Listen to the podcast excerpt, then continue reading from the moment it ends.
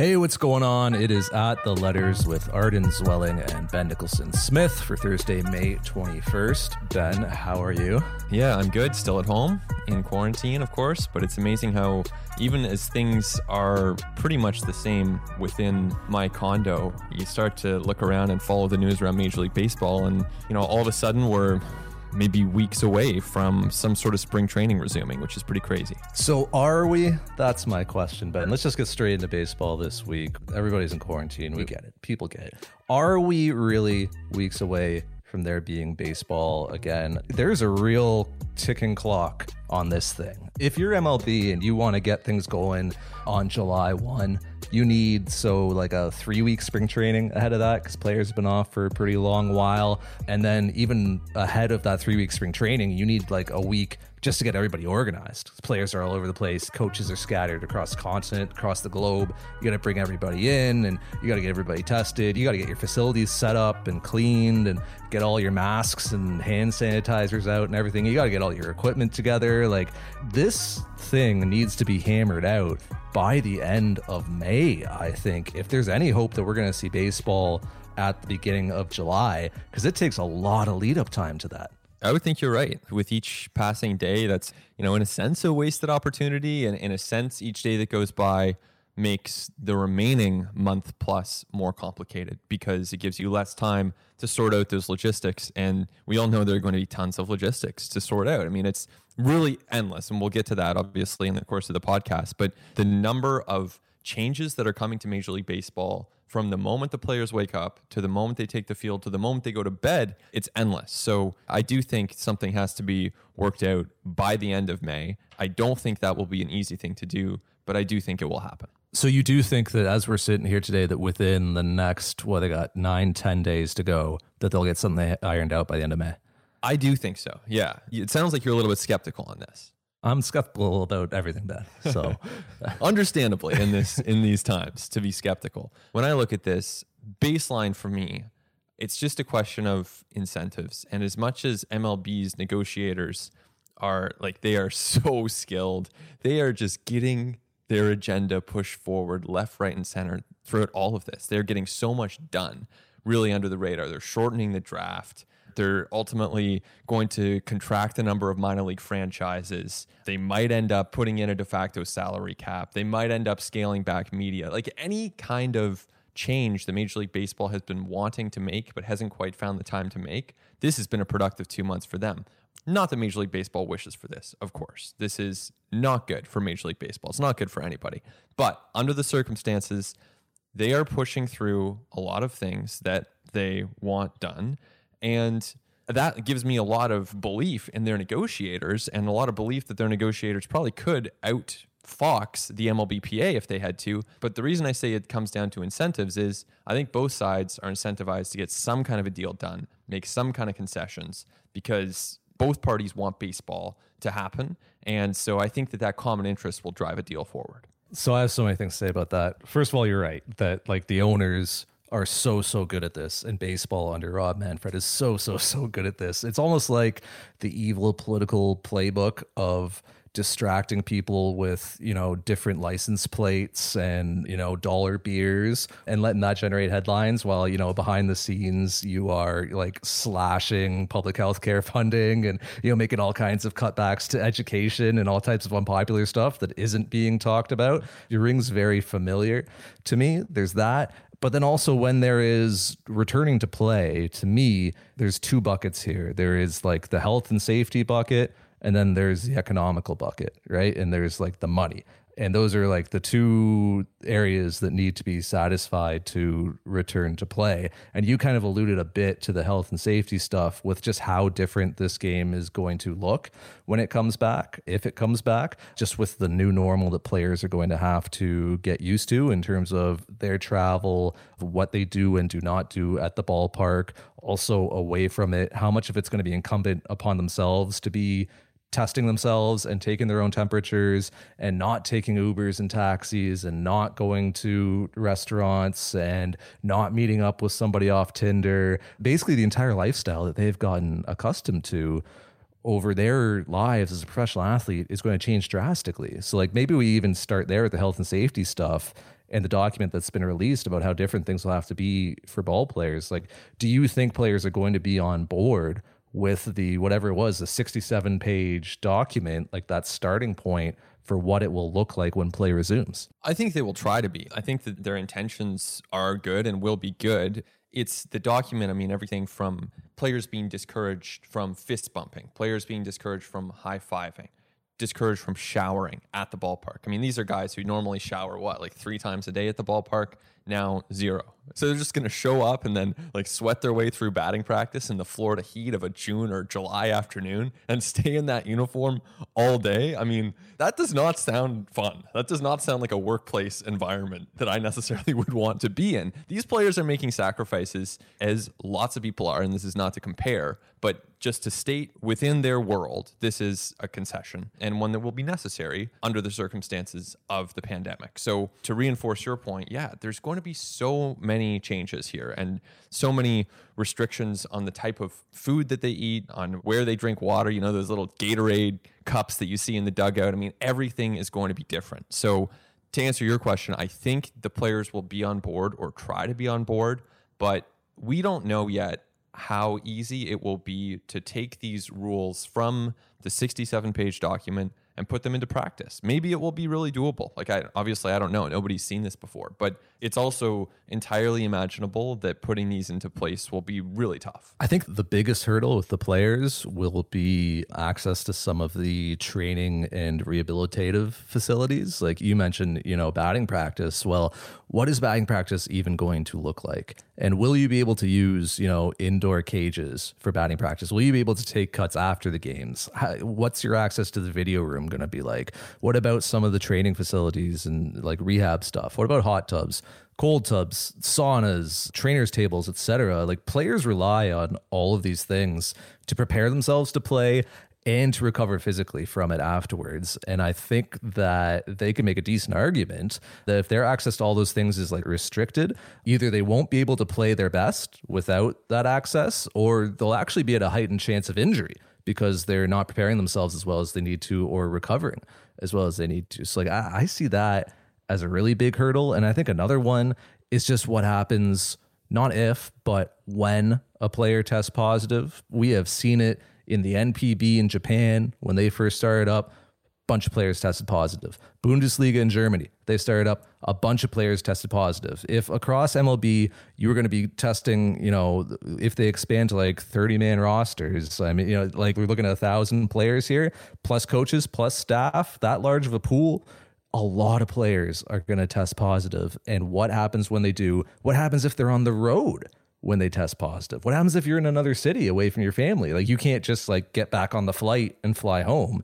How are we getting you back home to your family? Do you want to go back to your family in that scenario? I mean, you're on the road, you're at the team hotel, you've tested positive. Now, where do you go? Where do we put you? There's a lot of details there that I think need to be worked out before the players are going to be okay with this those are great points. And I think it's very likely, as you say, that there could be a heightened chance of injury under these circumstances. These players will be exposed to risk or heightened risk of getting the coronavirus. There's no question about that. Compared to being at home, now they're doing all this travel. They're they're being exposed to all these different people, these different environments. That definitely increases the injury. And as you said off the top, you're looking at a group of players who are accustomed to world class training facilities, world class trainers and physical therapists and everything else. And now their access might be restricted. So all that leads to a work environment that's worse. I mean, there's no question that this is a downgrade compared to 2019. And very conceivably, this could mean that the caliber of play is compromised in some way as well. That's kind of hard to say at this point. We'll probably have at least a few more months before we can get a good read on that. But if you're the players, maybe you say, we are willing to accept a work environment that is worse in all these ways because we want to work. This is our craft. We only have so many years that we get to perform. And, you know, in some cases, it's about the money. In some cases, it's about trying to make an impact on the country, you know, and trying to make an impact on the world of baseball watching fans. I do think that there's an aspect of that for some players as well. So there are reasons to say, just like workers in other fields might say, my job is worse right now, but I'm still going to do it. Players might say the same thing. And that's where the economic bucket comes into play. Because okay, are you going to like everything you just said? Are, are are players going to accept all of that while making significantly less money than not only they were contracted to like before the season, but that they then agreed to in March when the original agreement was put in place. And like it gets back to what you were saying with the owners being incredibly good at what they do. They knew the players would never accept a 50-50 revenue split. They knew that was a non-starter. As we sit here today, they haven't even formally presented that to the players. What they've done is they've leaked that framework very early in the process and put the players in the position of being the bad guys who are holding up baseball's return. You know, even calling it a 50 50 arrangement. Like, if you aren't like us and you aren't into the nitty gritty of MLB labor relations, like if you're just a casual fan, then you just see the numbers 50 50 and you say, well, yeah, that's fair, right? Everyone benefits equally. Like, every, you're just splitting the pie in half. Like, why are these players being so greedy? But that doesn't reflect the fact that MLB revenues have been steadily increasing year over year while the player's share has been steadily decreasing for like the last decade. That doesn't explain to the casual fan that what we're actually talking about is this nebulous term of baseball revenue for owners that hold real estate portfolios and commercial businesses. They sell merchandise, they have licensing agreements, they own restaurants around their ballparks. I mean, how much of that actually counts as baseball revenue. Was the sale of MLB Advanced Media baseball revenue, or was that just a technology deal separate from the money the league makes off of strictly baseball? I mean, businesses can manipulate their books in a lot of different ways. And baseball teams have found some extremely creative ways of suppressing player salaries in recent history. You can't blame the players for being untrusting there of that 50 50 split, but the way the owners have played the PR game so far is so brilliant in that everything is framed as the players being greedy and unreasonable while the owners just want to do what's equitable. Major League Baseball is a force when it comes to their bargaining team and when it comes to their entire labor relations department. You see it in arbitration, where Major League Baseball is much more sophisticated and organized. You saw it in the last collective bargaining agreement. You're seeing it right now. I mean, this is a group that's got some really smart, experienced people led by Dan Halem, the lead negotiator for Major League Baseball, and supported by a really strong team of people who would honestly be really good probably in any industry. Opposite that, you have the MLB Players Association, which, you know, I think by nature, it's a lot harder to get 1,200 players on 40 man rosters compared to 30 teams. So that's obviously a factor of 40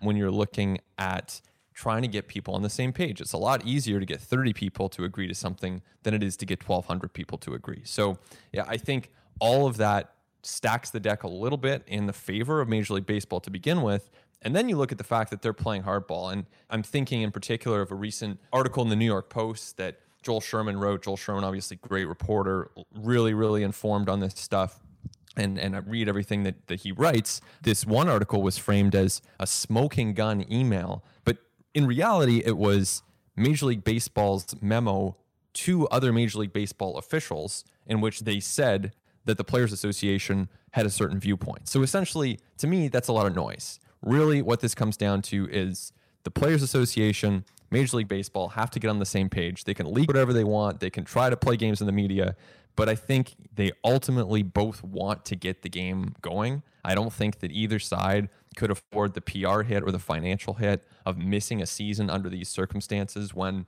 yes, it's far less than ideal, but also it is an opportunity to be in the public eye and to be a really good news story at a time that a lot of people, a lot of baseball fans, I think would welcome that. And I just think like the unfortunate thing is that the players will take the brunt of that PR hit. We've kind of already seen it. The tricky thing that owners have done is they've kind of put themselves on this ledge where they're asserting that they will lose gross amounts of money if they play with the players earning the prorated salaries that were agreed to in March. And I think the players would say, well, prove it, right? Like, show us all this money that you're going to lose. And like I actually the owners could manipulate their books to do so. But the owners have like taken this like do or die position where if the players don't give something back, the owners could just say, Well, sorry, like we can't play the game this year because we're businesses and we refuse to operate at a loss. So the players almost have to come back to the table, as you're saying, like with some sort of creative solution here.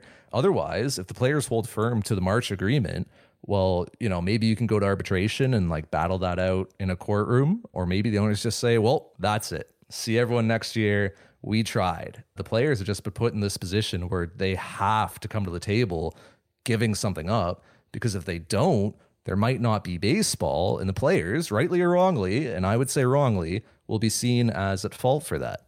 Right. All of that makes sense. And it is such an interesting dynamic because at a certain point, as with any negotiation, you have to kind of assess what you think the breaking point is for the other side. And if you're the players, you have to figure out whether the owners are bluffing if they suggest that it would be a loss for them financially to play the season while still paying the players their prorated salaries.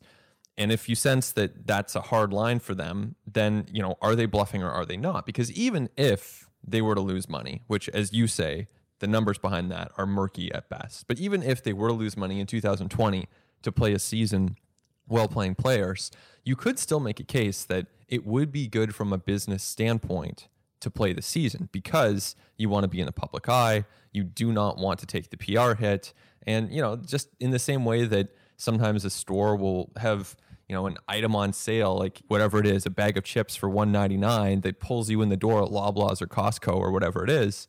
And then you go and you pay the premium and that's where they make their money. This season, in a sense, could be a bit of a loss leader for them where they are not going to make a lot of money or as much money in 2020, but still you want fans engaging with your product, which I think if you're Major League Baseball, that can't be up for debate. They've already had, you know, we're coming up on, you know, what is it, nine, ten months now since there was a Major League game played in a lot of markets. I mean, the World Series for the for the Astros and for the Nationals, but it's been almost a year since there was a baseball game played in Toronto. You don't want that to go on too long. You don't want that to go on to 18 months. So, to me, I think these sides, and I think if you're Major League Baseball, you have to be willing to give a little bit because you don't want a summer without baseball, especially this summer when people are going to be at home and they're going to want something to watch. And here's the thing owners are going to trim expenses regardless of what the players do here. You mentioned it earlier, like they already are finding efficiencies. And what's efficiency code for? Spending less money. So several teams are already laying off employees and furloughing employees. I'm sure many more are going to follow come June, particularly if there isn't an agreement reached in the next 10 days, which isn't just game day staff, by the way, or ticket sales or marketing. We're talking about scouts, we're talking about analysts, junior baseball operations people. You mentioned the draft. That's already been reduced to five rounds. So teams are spending far less money there. And this year's bonuses, by the way, are being deferred. So whoever the Blue Jays draft at five, the slot value of that pick being around like $6 million, whatever it is, they could sign that that individual for six million dollars. They're only going to pay hundred thousand dollars right away. The rest is going to be paid in subsequent years. You mentioned minor league baseball. You're about to bleed off forty teams at least, if not more. That's far fewer players that are being paid, that are being fed, that are being transported around the country. And I would even forecast and look at the next round of free agency how well do you think players are going to do after all of this? Like, I don't see too many teams looking to expand their payroll going forward, considering, you know, this loss leader season, as you put it, that, that we might be seeing. I mean, I think players are going to end up giving money back via a, a diminished free agent market at the end of this, whether they like it or not. So teams are going to find ways to save money and to trim their expenses here. So I like I don't see why the the players should be lining up to actively participate in that. Like if I'm a player and I'm saying like look, like you've set revenue records 10 years running while by the way attendance has been declining across baseball. The game's richer now than it's ever been before with fewer people in the ballparks across the league and then you hit one year without gate receipts and all of a sudden you're going insolvent? Like eh, as a player i'd be like let me see those numbers again. You know like how does that work? Like it kind of sounds like maybe you're over leveraged and maybe you owe a bit too much debt and if I'm a player, like I don't see why that's my problem and something that I need to pay for. We had an original deal, which was my original contract. And then we actually had a second deal where I agreed to give you back a prorated portion of the money that you owed me. If you can't afford to pay me this year to play baseball this year, like fine, we'll try again next year. But if I'm a player, why should I be on the hook for the fact you can't pay your bills? Yeah, and that was the sentiment in some of the conversations. This is dating back a couple months now, but as all this was starting to take shape, that was the sentiment that I heard at times from players. Is this was all starting to take shape. And it's similar to the sentiment that we heard from Blake Snell, you know, last week in his comments via Twitch, and not necessarily the most diplomatic comments that you're going to find. But yeah, I think that there will be frustration from players in this whole in this whole thing if they are expected to keep being the ones who are making concessions. I think there's a willingness, or there, there will be a willingness on the part of a lot of players. We're not playing a full season. We're not getting a full salary. Like, I think that's going to be understood. But I do think that there's going to have to be some sort of a meeting in the middle here, and I think it will happen. So let's talk about Blake Snell because that's been like such a lightning rod across baseball uh, through all of this. I'll give you my like quick take on it. I loved what he said and I loved the way he said it. I am not on team the message was good, but the messaging was poor. I like them both. I thought it was authentic. I thought it was direct. I thought it was honest. I thought it was raw. I thought it was real. I don't understand why people would prefer some sort of prepackaged, massaged statement littered with lawyerese. Like, this is just an actual athlete, an actual worker in this scenario talking directly to you and expressing himself in his own words. And to me, like, what could be more authentic? And all I want in this world is authenticity. So I loved it. I hear you on the authenticity point. I definitely think that we ask for athletes to be themselves and to and to be candid and to tell us their true thoughts. And I think no one would suggest that Blake Snell didn't give us his true thoughts here. So I do appreciate that. And I don't think it's some sort of moral failing on his part to share these thoughts. But to me, at a time that you're in negotiations with the league and you know public perception does matter when you're thinking about players as a whole, um, when you're thinking about the game as a whole, I don't think that it reflects well on him to be making it all about himself at a time that you have frontline workers, you know, in healthcare, you know, lots of people are going to have to be support staff for Major League Baseball. He's just saying, you know, I want all my money, you know, I'm I'm risking my life, I want all my money, which I get, but I just think there are a lot of other people out there who are putting themselves in equal risk without the same kind of compensation. And so that's where the comments to me kind of ring. I didn't like the way he said them. So I would be in the camp of I understand the comments, but I, I just don't love the way they land. So here's how I would respond to that because you hear a lot of people saying, well, yeah, Blake Snell is clearly out of touch with what the common American's going through. And players shouldn't be talking about money, right? Amidst record unemployment across America and all kinds of people being furloughed and needing social assistance. But then why like to me it's a double standard. Like wh- why why are the owners allowed to talk about money? Because the owners are talking about money too. Their entire pitch is that we're bleeding money, so we need to put all of our employees like Blake Snell at risk to bring baseball back but if we do that and our employees don't take further pay cuts, we're going to continue losing money. Like that's the the owners are talking about money every day. So I don't understand why owners are allowed to talk about money but players aren't. The second response I would have to that this whole thing is insensitive. Like bringing back baseball right now, the whole thing is not being sensitive to what a lot of Americans are going through. Nearly 95,000 have died of COVID 19. Like every day, 1,500 people are still dying of this thing. The US is going to hit 100,000 deaths by the end of this month, certainly, if not by the end of this podcast. I don't really want to hear about how players being insensitive about talking about their salaries and safety because the entire thing's insensitive. Like talking about when we can get our men in pajamas chasing a ball around the field back while 1500 people are dropping dead every day and while like ER doctors are suffering greatly and they don't have enough equipment they don't have enough testing and they're overworked and going through immense physical and mental stress while you know a lot of people's grandmothers and grandfathers have died prematurely of this but like people are bored of quarantine and they're desensitized to the numbers, right? The daily news cycle is just like ground all of our brains to mush. So we think, yeah, like let's go play baseball. And like I want baseball. I want baseball to come back. I just think that the arguments against the way Blake Snell said things are just kind of bunk. Like, I just think that it's a double standard. And I think that the owner's allowed to get away with certain things that the players aren't. Interesting. Yeah. I think those are perspectives that we haven't really heard a lot. So, I would say put them on Twitter, but then, but I, I wouldn't want to subject you to the people who would appear in your mentions. That's a way to say you have an incredibly unpopular opinion. That's basically what you're saying to me right now. No, no, I no, I don't. I don't think it would necessarily be unpopular. I think there are a lot of good points there because you know, when you say the whole thing is insensitive, absolutely it is because, you know, this is baseball that we're talking about and it's far from life and death. It's, you know, it's entertainment. That's great.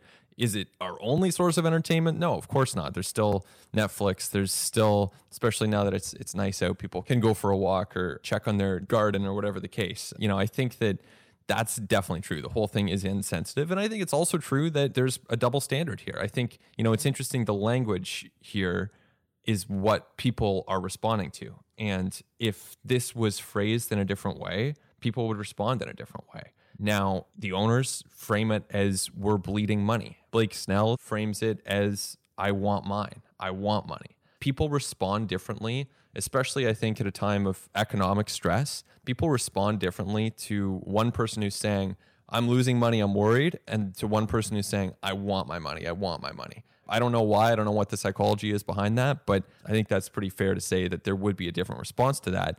And with that being the case, I think that Snell's comments were destined to piss people off. And that's where I say, just from a PR standpoint, just frame it a little differently. Like start with an acknowledgement of, hey, I understand there are people that have far bigger problems than this. I understand that, you know, there are a lot of frontline workers who are also at risk. But that being said, we are experts. We're the best baseball players in the world, and we're going to be at risk too. So we want our agreement to be honored with Major League Baseball and we hope that that will happen. Now, you know, maybe that's like the lawyer version that you don't want to hear from players, yes, and I exactly. and I understand I understand that. But if he had said that, we both know that it would have skated, and no one would have thought about it twice. Exactly. I'm just tired of let's just appeal to the lowest common denominator of people who like won't read up on this, but want to have an extremely like strong opinion about it, but like won't actually do the research to understand what's behind what he's saying. Let's appeal to the people who resent athletes because they make a lot of money, even though like they are able to do something that like 99.9% of the population can't do, right? Like if you resent Blake Snell for the amount of money that he makes, okay, go throw as hard as he does, as accurately as he does, with as wicked off speed and breaking stuff as he does, and go climb up through the minor leagues to get to the major leagues. Like put in all the work that he did. And by the way, let's not forget who Blake Snell plays for. Like, let's not forget that he plays for a team that is the poster child of minimizing player salaries, of never signing big ticket free agents, of locking players up to well below market value extensions, of gaming service time, of trading players at the height of their value. I mean, like, like there's you know, there's no such thing as a career Tampa Bay Ray, right? This is a team that is routinely praised for how low their cost per win is and Blake Snell came of age in that environment. Like just talking about him coming up through the minor leagues. Like, you know, don't forget that when he made his debut, it was conveniently delayed until several weeks into the season, even though he was like a top 10 MLB prospect at that time. Like, don't forget that the Rays renewed his contract after his Cy Young season at 575, keeping him at the league minimum when he was literally the best pitcher in the league. And then he obviously he went on to sign his extension after that, five years, fifty million dollars. But he gave up, I mean, untold millions that he could have made if he continued to perform and went year to year in arbitration. But he instead signed an extension because the Rays held that power over him and they renewed him at the league minimum. And it was like, well, do I want to keep making the league minimum until I get to arbitration?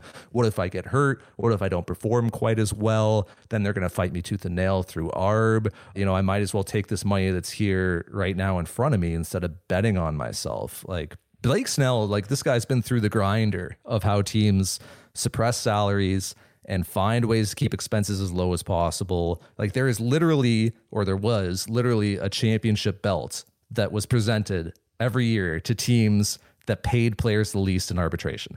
So for Blake Snell to say, I've got to get my money.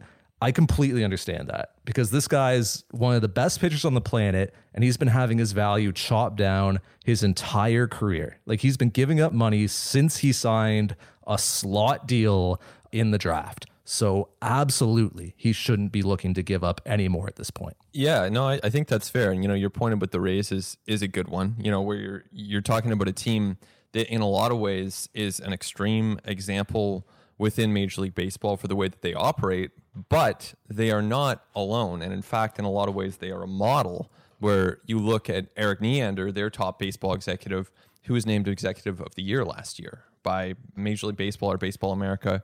And then you look at the Boston Red Sox who go and hire Chaim Bloom, and the Houston Astros go and hire James Click. So now three of the Rays' top baseball execs are now GMs in various markets across baseball. That is a model that major league owners appreciate and want to replicate. And I'm sure that's not lost on players, and I'm sure that's not lost on Blake Snell. But you know, to me, optics do matter. I think that the way you phrase something does matter, and so I don't fault Blake Snell for this because whatever he said what he said that's fine that's that's his opinion but if someone was asking me you know another player was considering sharing their opinion on this i would suggest that they don't phrase it this way Man, like I just want to hear from players. I just want to hear their unvarnished, like authentic thoughts, you know, and I want to hear them on the internet where I can easily access them as a fan of this game. Like I know it's cynical, but like you, you even think about if and when baseball returns, like you just know how this is all going to be positioned, right? Like we're helping the country heal. You know, we're giving people hope.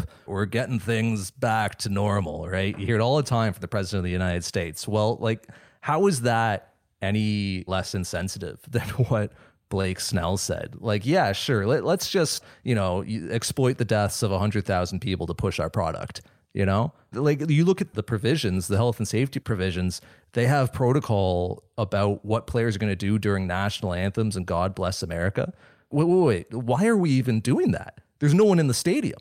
Like there's nobody there. Who are the songs for? Tv audience. The networks want it i'm sure but it's because you're going to wrap this thing up in patriotism, right? You're going to wrap it up in the flag, and you are going to use a historic pandemic to position your sport as helping a, a country heal. So, like, just you got to give me a break with this whole, oh, Blake Snell's to know what's going on in the world.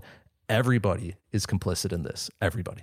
Yeah, no, I think there's no doubt about that. There's no doubt. The owners are pushing a product at a time that the, you know, you talk about healing, like the damage is still being done. This isn't only healing that's happening. As you were saying a few minutes ago, this virus continues to spread. It's not like this is, you know, we're at the end point, we're in the middle of this with no end necessarily in sight. And the idea of returning to normal in quote unquote in baseball or in any other industry is probably not something that I'm going to hold my breath for. You know, like I think the more this goes on, the more, and this is veering a little bit away from our baseball discussion here, but I'm just not expecting to return to normal. I'm expecting to have to adapt to a new normal, and that whatever equilibrium we're approaching in the future is going to be very different from the equilibrium that we all got used to and that still existed as recently as a few months back. And us being in the middle of this still is what makes me still believe that the most realistic scenario for baseball this year is the Quarantine Cup, which I pitched uh, a few podcasts ago. 30 teams, five pools, like based out of hubs and jurisdictions where it's safest to play. You got your month long round robin, then you got a championship bracket, you got consolation bracket. The consolation bracket has some stakes, the ability to play your way back into the championship bracket you bang the whole thing out in like 60 to 75 days and be done with it. To me, in that scenario, everyone wins. Because look, the players are saying they don't like the amount of risk. They're worried about their families while they're playing out like a four or five month season. Boom, there's only two month commitment. You get your year of service and you get a bit of coin. It's prorated, but you get a bit of money. You minimize your risk at least as much as we think is possible. Owners are saying that they can't afford to pay players their prorated salaries over uh, like an 80 or 100 game season. Boom, fewer games, less expenses. Governments are saying that the more you travel, the more you open yourself up to risk. Well, you got hub cities, less travel, increased safety. Epidemiologists, infectious disease experts are saying there could be a second wave in the fall, and that as the United States rushes to open back up right now, that's only inviting future disaster. Boom. Shorter season, it's played quickly. You really won't have lost all that much if you have to shut it down because it's a one off tournament anyway to me that's the most realistic thing like and i understand that you have to start big and you have to try for as much of normalcy as you can and as much of a regular season as you can and a traditional playoff structure and a world series being awarded but i think that there's just going to have to be a, a creative solution here that just kind of checks enough boxes for everybody. Like there's got to be a compromise here for everybody because right now the sides are so far apart. And right now, I think the risk is so great of trying to do something over four to five months that the easiest way to go is the quarantine cup. It's a really fun idea, and I, I love the idea of weird baseball. And you know, well, I mean, I, I should be careful what I wish for because this this year is proving to be truly bizarre. The one question I'll pose to you on that is if you're the top executive at Fox Sports and you've already paid for the rights to broadcast the 2020 World Series and Major League Baseball phones you up and says, "Hey, hey Arden, like, you know, we're we're thinking of doing this quarantine cup this year." I don't know. I don't know. Like, uh, what do you think about that? Like, I, to me, if you're a major TV executive at Fox and you've already paid for these ALCS, NLCS World Series rights, I think you want those because of the cachet that they have, that they've built up year over year and that a different kind of tournament feel wouldn't replicate. I think that's just semantics. And I think you could say to Fox, like, all right, look, do you want to broadcast it or not? Because if you don't, I bet you there's a bunch of your competitors who would really like to broadcast the return of baseball, who have like a literal captive audience sitting at home, really, really eager to watch not so much the game, but watch the advertisements that you're going to show in between innings. That's what I would say. Like, look, I'm, I'm sorry, but there is a massive pandemic, and either you want to broadcast this game or not that's an interesting response. I would love to be in the room for those discussions. you know, for really for any of these discussions. Like it's I can't get into the lobby of that building. Oh man, you and I are not getting in any lobbies or any buildings anytime soon. I think that's that's fair to say. Like, you know, when it comes to media coverage, like we, we better make sure our Zoom accounts are up to date because I think that's honestly that's the way things are looking it kind of goes along a, a, thread that I always am like harping on on every podcast. It feels like in every radio appearance I do, but I will say it one more time that I just want baseball to be fun when it returns. I'll go along for this ride. I'll watch the billionaires argue with the millionaires about how to divvy up their dump truck of money. And I'll listen to lawyers argue over the verbiage and contracts. And like, I'll watch these two dysfunctional sides just keep slinging mud at one another. Like, I'll do it, Ben, I'll do it. But on the other side of this, we better have a more fun and accessible and forward thinking product of baseball. I want innovation and I want progress. It's been needed for a long time in this game. It's never been needed more than right now. Mic up everybody on every broadcast. Market the personalities of your players not the history of your teams. Every club should be like producing its own YouTube show. It should be producing podcasts hosted by players. We're already seeing a number of them doing that by their own volition. I don't know why clubs wouldn't want a piece of that. I think shake up the divisions. Let's see some rule changes. Let's find ways to allow more teams to be competitive deeper into the regular season. Like, I just think that MLB needs to do everything it can to freshen up its product and make it more appealing when it comes out of this.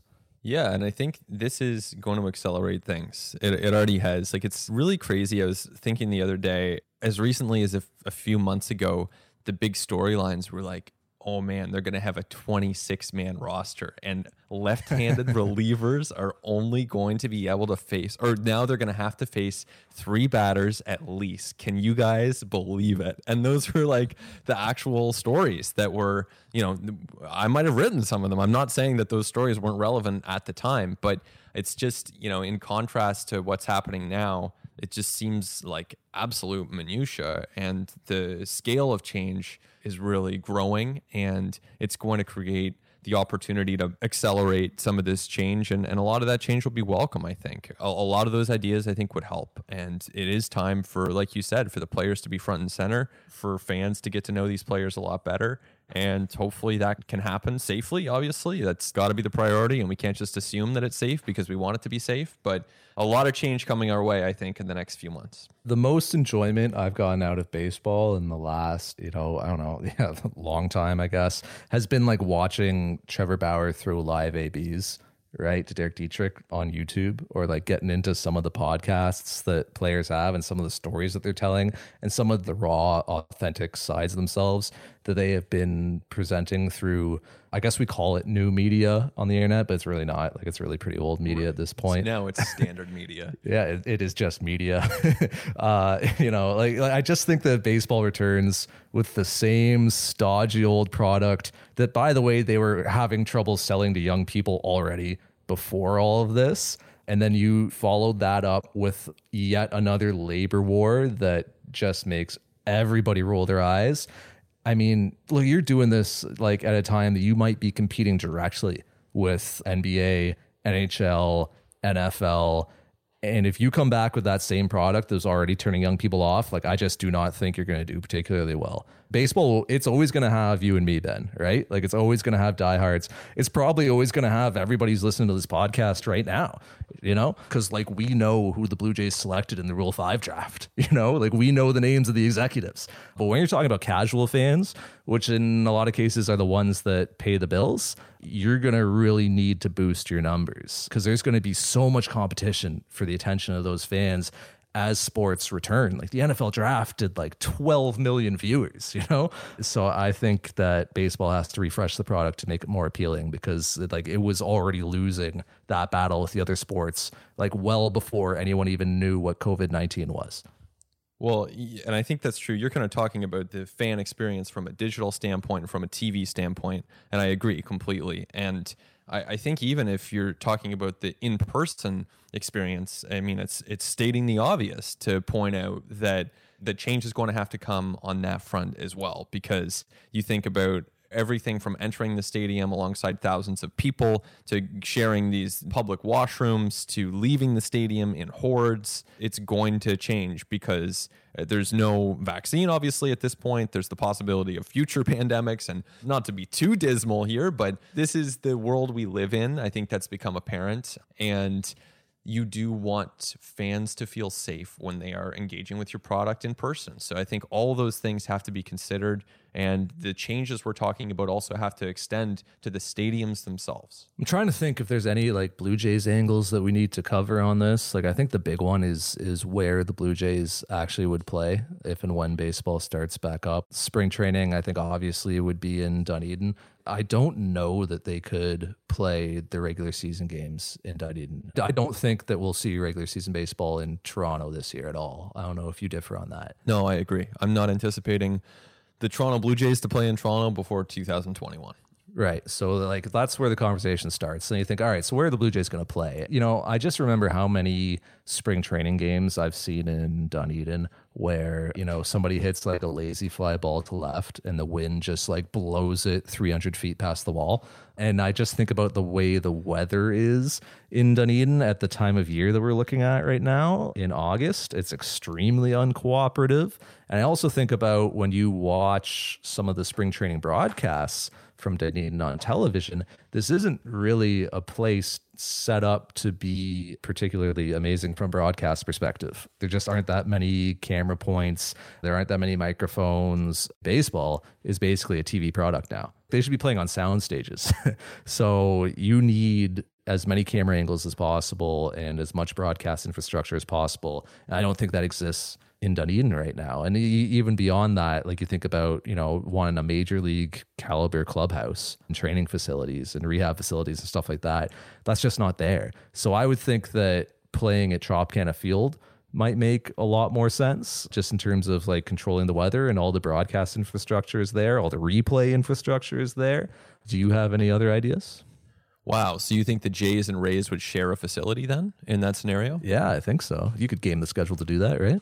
Yeah, no, you could do it. I mean, certainly it would help from a weather standpoint.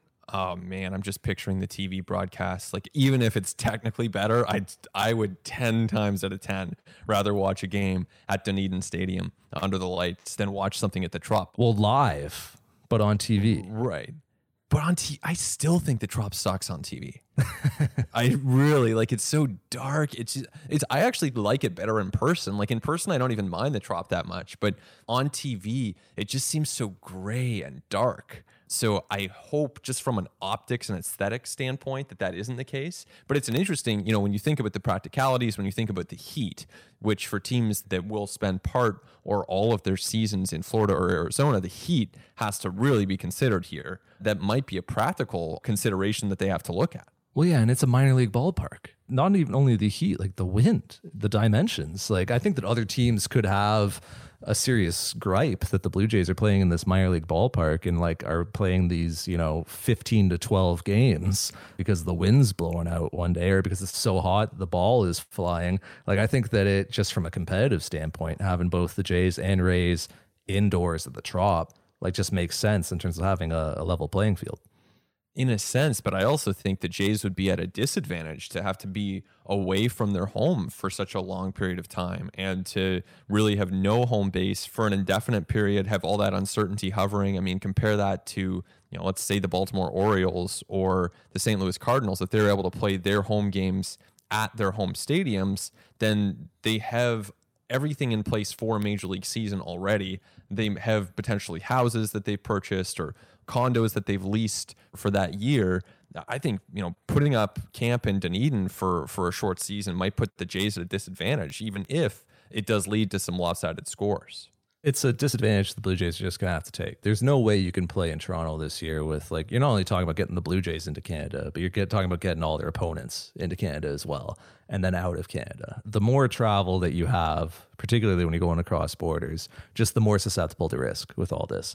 I just can't see them playing in Toronto. So I think the Blue Jays just have to accept that, you know, that that is going to be part of their disadvantage. You know, the fortunate thing for them if they did play out of the trop is that their players are, you know, accustomed to spending 6 weeks of the year in the Dunedin area anyway kind of in the you know Tampa, St. Pete, Oldsmar, Clearwater area anyway. So you know hopefully that they would have connections down there. You would think, and they would have places to stay. You know you would hope it would be somewhat easier, like like Hyun-Jin Ryu's down there right now, right? Because uh, you know his wife's given birth, and and they stayed down there in Dunedin. So Hyun-Jin Ryu's like throwing bullpens in Dunedin right now. So you know, there's your highest paid player, and it's not that much of a an adjustment for him. I think the Blue Jays could make it work. The other big disadvantage that they're working at here, I think, is the draft with only five rounds. The Blue Jays are going to pick. You know, I can't tell you the last time they picked this high, but it's been a long time. They have the fifth pick, and they would have had the fifth pick in every round of a 40 round draft. And now it's only a five round draft. So not only are they bringing less talent into the organization, but they're also going to be working with a diminished bonus pool, which is, you know, a lot of where you kind of make your hay in the draft is how you get creative with dispensing your money to different players and maybe selecting, you know, a, a guy early that you can slow assign below slot so you can get that high upside high school guy later in the draft and give him a, a bigger bonus to lure him away from a college commitment. Like I think that really hurts the Jays too. I would agree. You know, I think you start looking at the number of players, the number of star players, really good players that are selected after the fifth round, that's a long list of players. And the Jays are potentially missing out on a lot of those. You know, you start looking at the college ranks for future years, and the college ranks are likely to be much more packed when you start looking ahead one or two or three years down the line with all these players who are now going to be in college instead of in the pro ranks. But that's a challenge. I think the Jays can face some of that by signing players up to 20,000 as free agents after the fact. But if you're talking about guys who would have gone in the sixth round or the seventh, eighth, ninth, you're not getting those guys for 20K. So that just depletes your minor league system.